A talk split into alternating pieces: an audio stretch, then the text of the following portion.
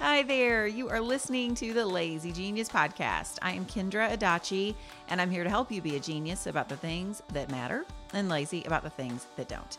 Today is a very exciting episode, the first of its kind, and hopefully not the last. One of my favorite things about this job is helping you all lazy genius your problems. I do it sometimes on Instagram, in various membership communities over the years, in real life at events, and it is always the most fun, the most gratifying, the most connective thing. So, we're going to bring that to the podcast in our first Lazy Genius Office Hours episode. Okay, so a week or so ago, I asked y'all on Instagram what your problem was and what mattered most about that problem so that we could lazy genius that thing. There were so many great questions, a lot of good solutions offered in the comments themselves. But in this episode, I'm going to lazy genius a few of those specific problems from the comments, partially so the problem can get a solution, but more so to show multiple examples of the process of how to lazy genius something. There are some fantastic specific problems that I can't wait to answer. But before we get to those, I want to address two categories of problems I saw in the comments. One is problems that are too big, which is understandable. We we easily feel the weight of big things, right? Big systemic challenges in our homes or our schedules. Questions about how to keep your house clean or how to limit clutter or how to find time to exercise. Those are all really relevant questions, but they're too big to solve. They're too big to solve. In fact, I think about 70% of the problems in the comments were too big. And if I responded to all of them, the first step would be to make the problem much smaller. So I want you to pay attention to that in your own life. It's not as fun or flashy to make a problem super small and then do the smallest step to help solve it. But I will say it until the day I die. Big problems require big solutions, and big solutions do not work. The smallest of steps for the smallest of problems is the way to go. You might even think that your question was the smallest you can make it. You're like, my question was small. But seasonal problems, system problems, routine problems, relational problems, transitional problems, like new jobs and new schools and stuff like that, all of those are going to be too big. Always, always. That's why they're overwhelming. In fact, I think that can be a guide for you. If the problem is overwhelming when you think about it, it's too big. Small problems are more annoying than overwhelming. So take that overwhelming problem and try to find the most granular, annoying aspect to it. That might be the first problem you can solve as you work your way into a place where the larger problem feels more addressed over time. Another type of problem that I noticed were problems that are just naturally challenging, but there's some kind of expectation that it shouldn't be. That somehow there's a way to eliminate the stress of a problem that in reality will be stressful no matter what you do. Some things are just hard. So remember that we lazy genius our problems not to eliminate what is hard from them or to make them so seamless we don't even think about them or that we become a problem solving robot unaffected by naturally challenging things. Some problems are just going to be hard. Instead, you can focus on what matters and try and make the problem a little bit easier based on how you approach it. I mention both of these as a reminder to you when you're trying to figure something out in your own life. Are you starting too big? Do you have an unrealistic goal of removing every barrier from the situation? Those are two helpful questions, two helpful categories helpful markers to know if you're going to waste your time trying to solve something that can't be solved in the way that you're trying to. Okay. So, that said, now let's get into some specific questions. Now, the main process of lazy geniusing, most any situation, is with these five steps prioritize or name what matters, essentialize or get rid of what's in the way, organize or put everything in its place, personalize or feel like yourself, and then systemize or stay in the flow. These five steps are explained and applied in my book, The Lazy Genius Kitchen, and they are an excellent way to approach a lot of challenges, and they are the right order. And then also, sometimes you don't need those five steps. You just need one or two of those steps to find a solution. You'll do one and then the next one you're like, "Oh, this one isn't is important. Let's move on to the next one." Or you need to apply just one lazy principle to actually make more headway than you thought in whatever problem you have. So we'll use kind of a combination of those things as we go through these questions, okay? All right, our first question is from Anna Hammond. Anna wrote, How to lazy genius objects waiting to leave. Looking at the cabinet by the door, I spy number one, a mug my husband wants to take to his office, two, part of a toy that lives at grandma's, three, a book I need to get back to a friend, four, a shirt to return to Target, five, a pie plate that belongs to my mother in law, six, a letter I need to give to my sister. What matters most? Visual clutter, uh, the sweet spot between out of sight, out of mind. And if I look at that heap much, I will lose my mind. Okay. Um, I I don't know many people who do not have objects waiting to leave. Like it doesn't matter who lives in your house, what your job is, what your personality is, uh, you have objects waiting to leave your place of residence. So let's lazy genius this. I think there are two aspects to this particular issue. One is where the objects go before they leave, and the other is the rhythm of getting them out of your house. You see how we just made that smaller? Even though the problem was already pretty small, we needed to break it down a little bit more. And what matters to you, your routines, your storage options, all kinds of things will impact how you approach those two a- aspects of objects waiting to leave your house.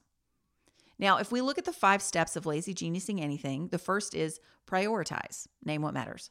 Now, for me, I'm going to talk about my own house because I also have things that need to leave it. For me, what matters is that I don't look out and see all of those things that Anna just mentioned. I don't want to see them, which neither does she. I don't want the clutter of things that don't have a place in my home. Okay. That's the priority. I don't want to see it. The next step is essentialize or get rid of what's in the way. Now, you will have different answers to this, but honestly, the thing that was in the way for me for a long time was the expectation of how quickly I moved things out of my house. If something stayed for longer than a couple of days or a week, I would lose my mind.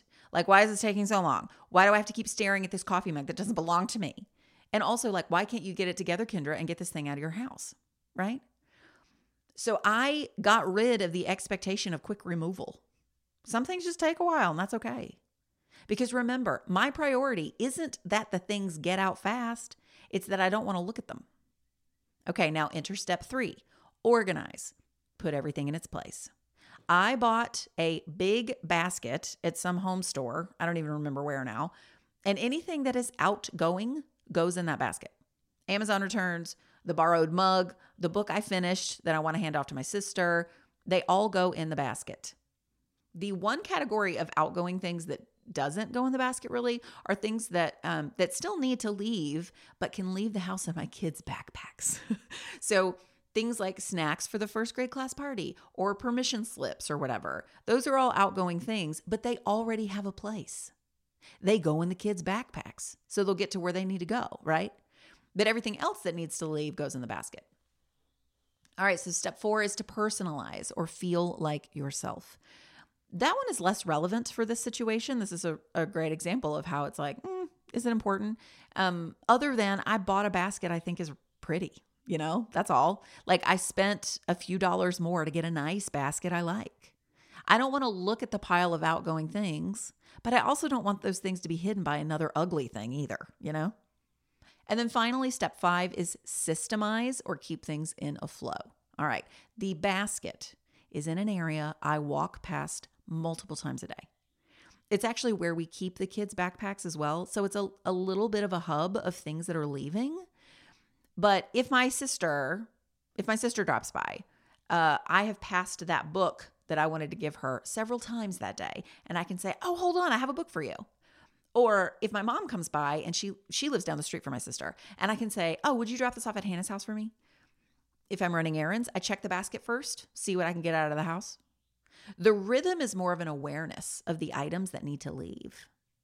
And frankly, there are a couple of things that have sat in that basket for two months now, and it doesn't really matter. They're not urgent. There's just not been an easy time to take that thing that no one is really waiting for. So it just stays. And it's hidden, which is what matters most to me. Okay. So that's my personal solution to the problem. But you can see how the five steps, they really help.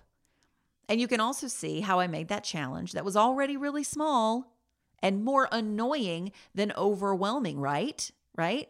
You can see how I even made that a little smaller by noticing that there are two pieces of this where the stuff waits and then how it ends up leaving.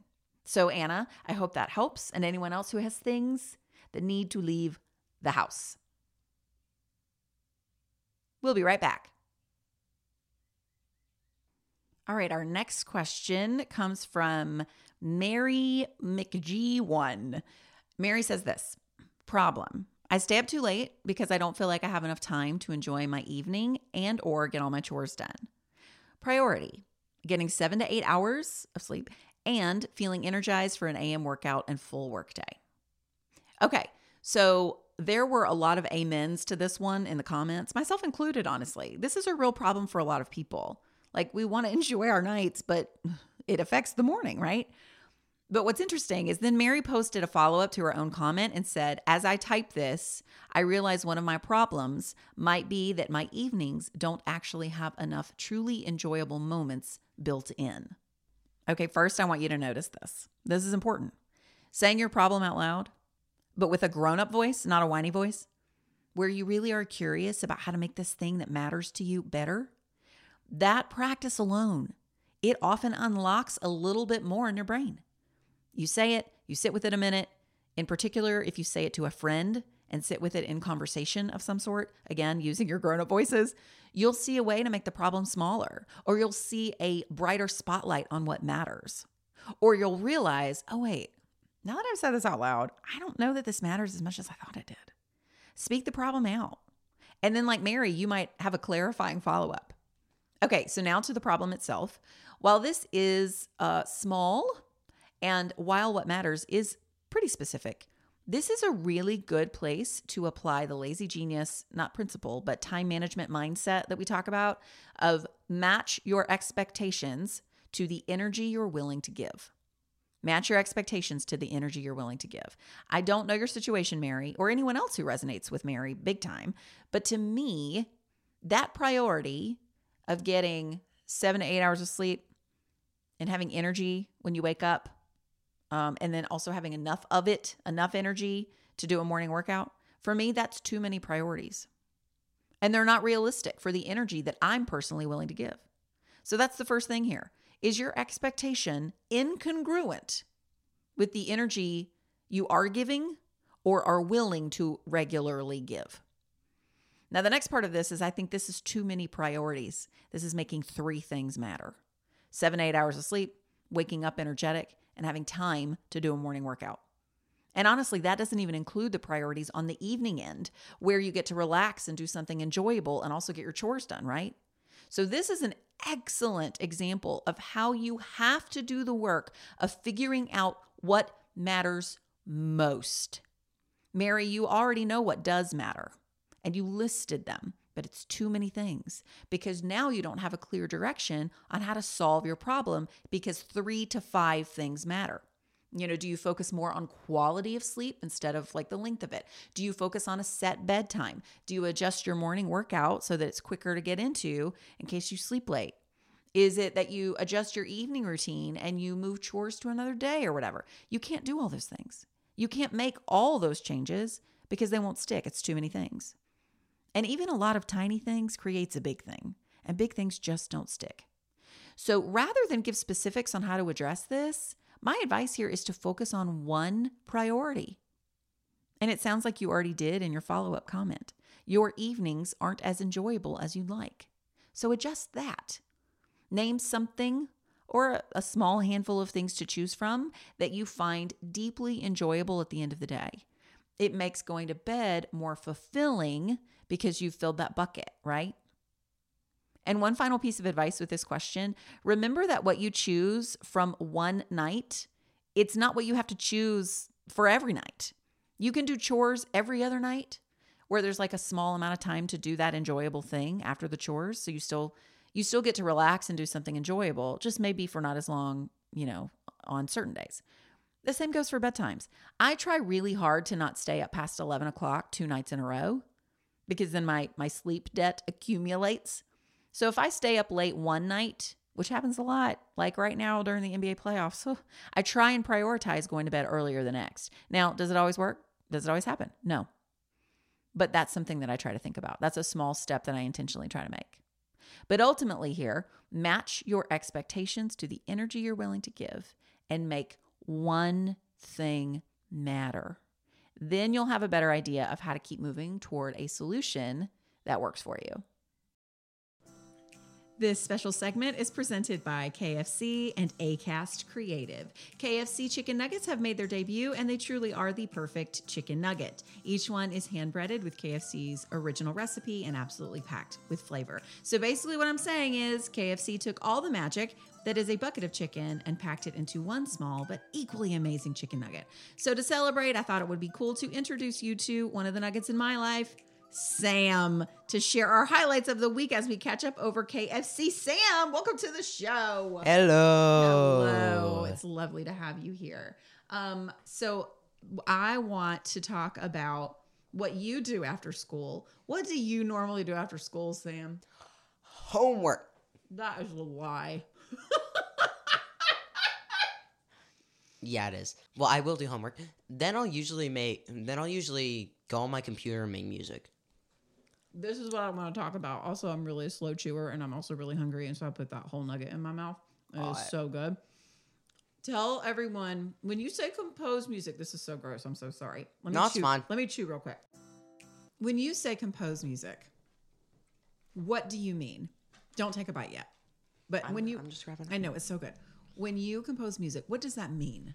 like there's this like site that I use that allows you to like make like sheet music. So, what kinds of songs do you compose? Um, I'm like a. Like for what kinds of instruments? I'm getting. I'm getting to that. In my uh, middle school's band, I play alto saxophone, but I become so much of a band nerd that I've decided to make band music. Last last summer was when I started, and now I'm like publishing pieces on the site. Got like 13 out right now. I remember when you said you wanted to start composing music. And like, I mean, you know, that's great. You had read, but your first inspiration was you had read a book. Um Spy School by Stuart Gibbs. Spy School. You read Spy School by Stuart Gibbs and you were so inspired by that book that you then composed like a like if that book was made into a movie, what the theme song would be, right? And that was swallow hold on, swallow your chicken. Swallow- I know it's good, but swallow your chicken. that was me on GarageBand. Randomly, I just put in band instruments on the thing and percussion. I made random beats. I made ra- I just pressed. I know you keep saying it's random, but it was so good. Do, do you know what I I've just realized? I have a recording of it on my phone because you just told me you just told me that you deleted it, which made me so sad. But I just remembered that I you sent me a recording on my phone, so that's really fun. But we're not going to play it right now. I, we are going to play. I do want everybody to hear one of your pieces. Is that okay? Is that weird? Yes, yes. Can we share? This can I can I intro? Yes, of course, of course. You just don't do it with chicken in your mouth. You need to wait on the chicken. I know. If if we were not on a microphone, we would just keep eating chicken and talking. But we are on a microphone, and so we don't want people to hear us chewing. All right, this song is called "We Are Stars," and it is for my elementary school music teacher that requested me to write a theme song for my elementary school. I know, crazy. I'm famous now. No, I'm not. This is "We Are Stars." Oh, you're gonna play it? Yep.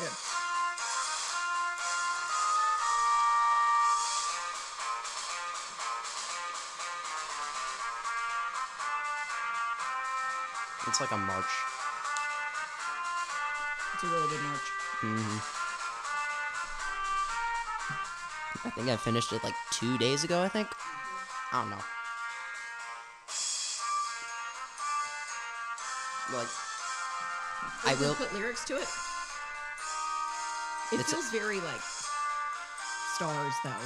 You know, Mhm. it's like you can see proud little second graders marching to this. Oh yes.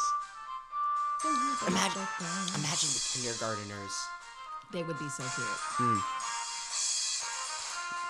What Oh, instruments? Are, what, what- instruments are in this? Um, it's just a full concert band. So we've got a flute, a flute. We've got woodwinds. We've got the flute, oboe, a first clarinet, a second clarinet, alto saxophone, tenor saxophone, baritone saxophone, bassoon, bass clarinet. We've got our percussion, and then we've got our brass. Trumpet one, trumpet two, French horn, trombone, euphonium, and tuba. And then we've got the mallets. My friends will get mad at me and annoyed at me for making music during class. Do you do it during class? I didn't know that. Um, maybe. Hilarious. Okay, here. Don't you- tell anybody. That's fine. I'm going to push these towards you because they're really delicious. But I have to talk now on the microphone. So, uh, okay. Thank you for sharing your music with us, Sam. Thank you for sharing KFC Nuggets with me. And everyone, thank you for listening to this weekly nugget brought to you in partnership with KFC and ACAST Creative. If you are looking to bring a little flavor to bonding time with the kiddos in your life, run, don't walk, get away from the microphone. You're chewing so loud. Run, don't walk to the nearest KFC and try the new Kentucky Fried Chicken Nuggets with 100% white meat, perfectly hand breaded with KFC's original recipe. I promise you've never had nuggets like these. Prices and participation may vary.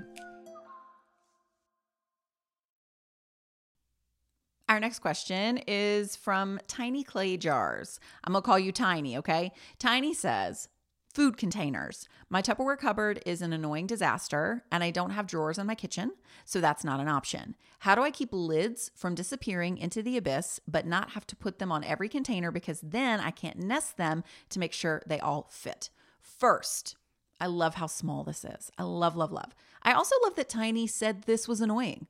Did you hear that? Annoying problems are the easiest to solve because they're usually pretty small. Annoying is different than overwhelming. Solve annoying problems. Okay, Tiny's priority is lid storage. She wants to keep the lids she has without putting them on the containers because otherwise they she can't nest them and they don't fit. This is a great example of a really small, really annoying problem that does not have to be taken through a whole process. You can have just an idea and try it, okay? I have three. I have three ideas. The first idea is to use the principle put everything in its place and have a large container that's just for lids. Now, you might already have this, Tiny, but it's just where the lids go. Like, so when it's time to get a lid or put away a lid, there is there is one geographical choice. Super simple. You might even already be doing that, and for some reason it's not working. The second idea is to see if you need all the containers you have. This is essentialism. Get rid of what's in the way. Do you care enough about keeping lids to the point where you don't have to nest, or can you get rid of some that you don't need as much? So then they can stack. So you can put the lids on each one, you can stack them up. We don't like getting rid of things that still work. But if they impact how things are working, you can get rid of those things. So, do you need all the containers you have? Can you essentialize those containers a little bit? And then the third idea is to perhaps keep the most used Tupperware pieces in the cabinet where they already are, perhaps with each lid on each container. And then you put the less frequently used containers that you still want to keep in a closet or something. Like, not every piece of Tupperware needs to stay in the kitchen. I have some in my hall closet that are just like really big and take up a lot of space. So, those are three of my ideas. And there are probably a lot more in the brains of all of y'all that are listening. But this is an excellent example of how the smallest, most annoying problem is actually kind of easy to solve when you take the time to think about it. Okay, let's do um, another example of something that I think is pretty relevant to probably all of you at some point. This comment comes from Mrs. Lopez 05. Now, Mrs. Lopez's actual problem is not relevant to all of you because not all of you work from home full time with kids. But Mrs. Lopez, uh, Mrs. Lopez's uh, perception of this problem is something we all do. And it's a wonderful thing to remember as we're solving our own problems on our own time. Okay. She writes Problem. Wall to wall summer camps will bankrupt me, and my husband and I both work from home, so it's about to get real over here.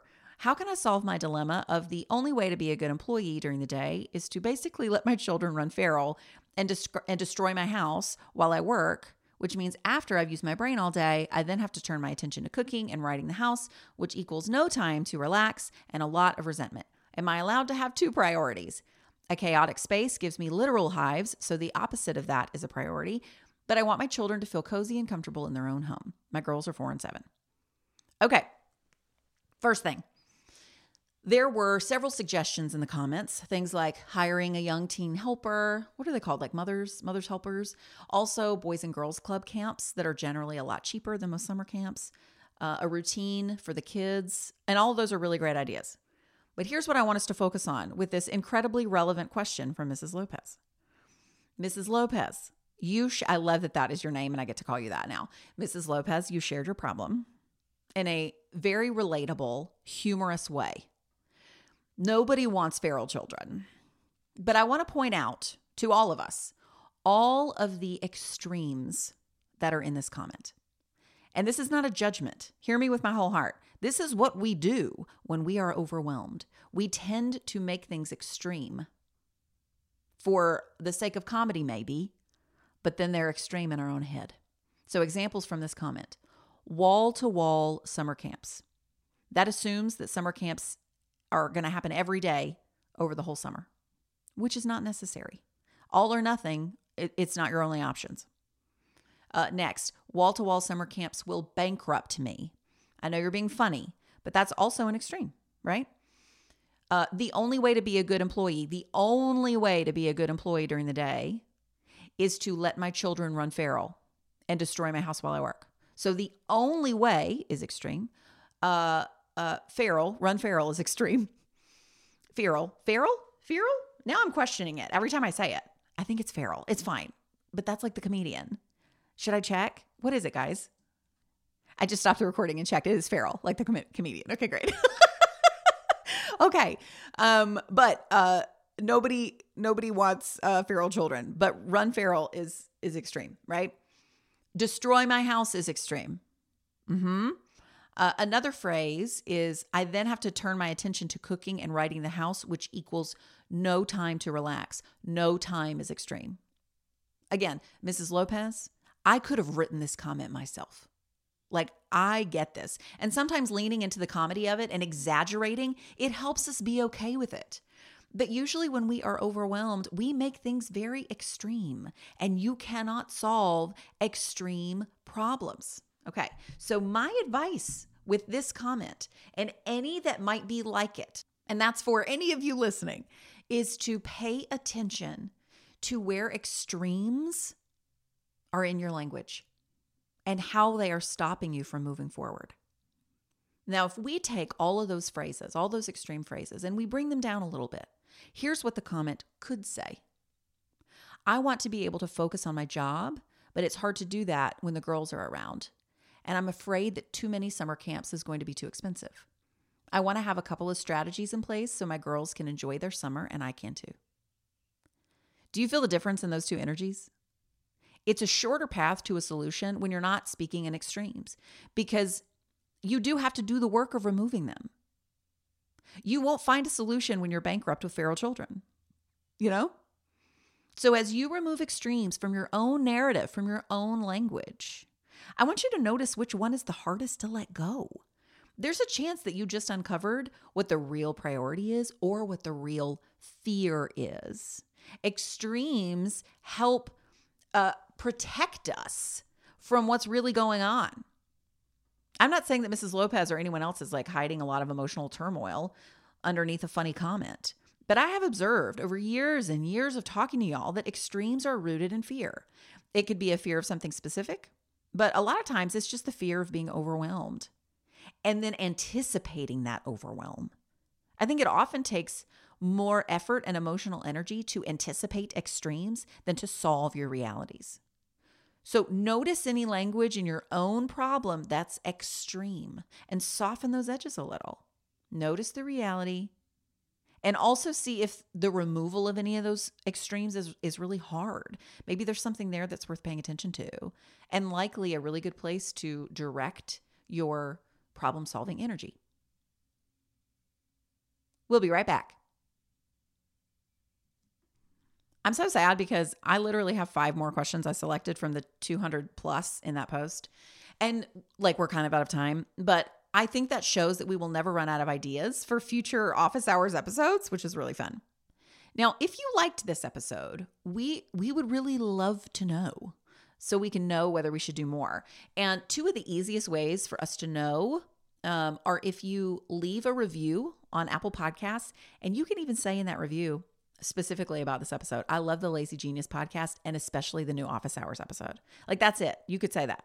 But that's something that's really easy for us to measure to just go look at those and be like, oh, look at that. We had a jump in those comments of people commenting about office hours. That's helpful. Another way is for you to share this episode on social and tag the Lazy Genius. That's a way that we we always know which episodes in particular are resonating enough with y'all that you're sharing them. Not every episode gets shared at the same rate. So if you really love this kind of episode and you want us to do more, do one of those two things. Leave a review on Apple Podcasts or share the episode and tag me so we'll be able to see. And I'm going to save these other five questions for hopefully a next time because they're really great questions. We just don't have time today. All right, before we go, let's celebrate the lazy genius of the week. It's actually from one of the comments on the post for this episode, so it's like a bonus. Um, so Rachel asked about reading with her kids. She said, My kids are three years apart. I've realized my younger child has not read a lot of the books I read to my oldest. This summer, I'd like to read through all of our picture books with both of them. I am going to stop here and note the extreme use of the word all. Okay? That's not bad to use all. Just notice when you use those kinds of extreme words. Okay, back to the comment but I can't wrap my mind around the best way to do it. Best can also be extreme. What matters, I read to my kids every day.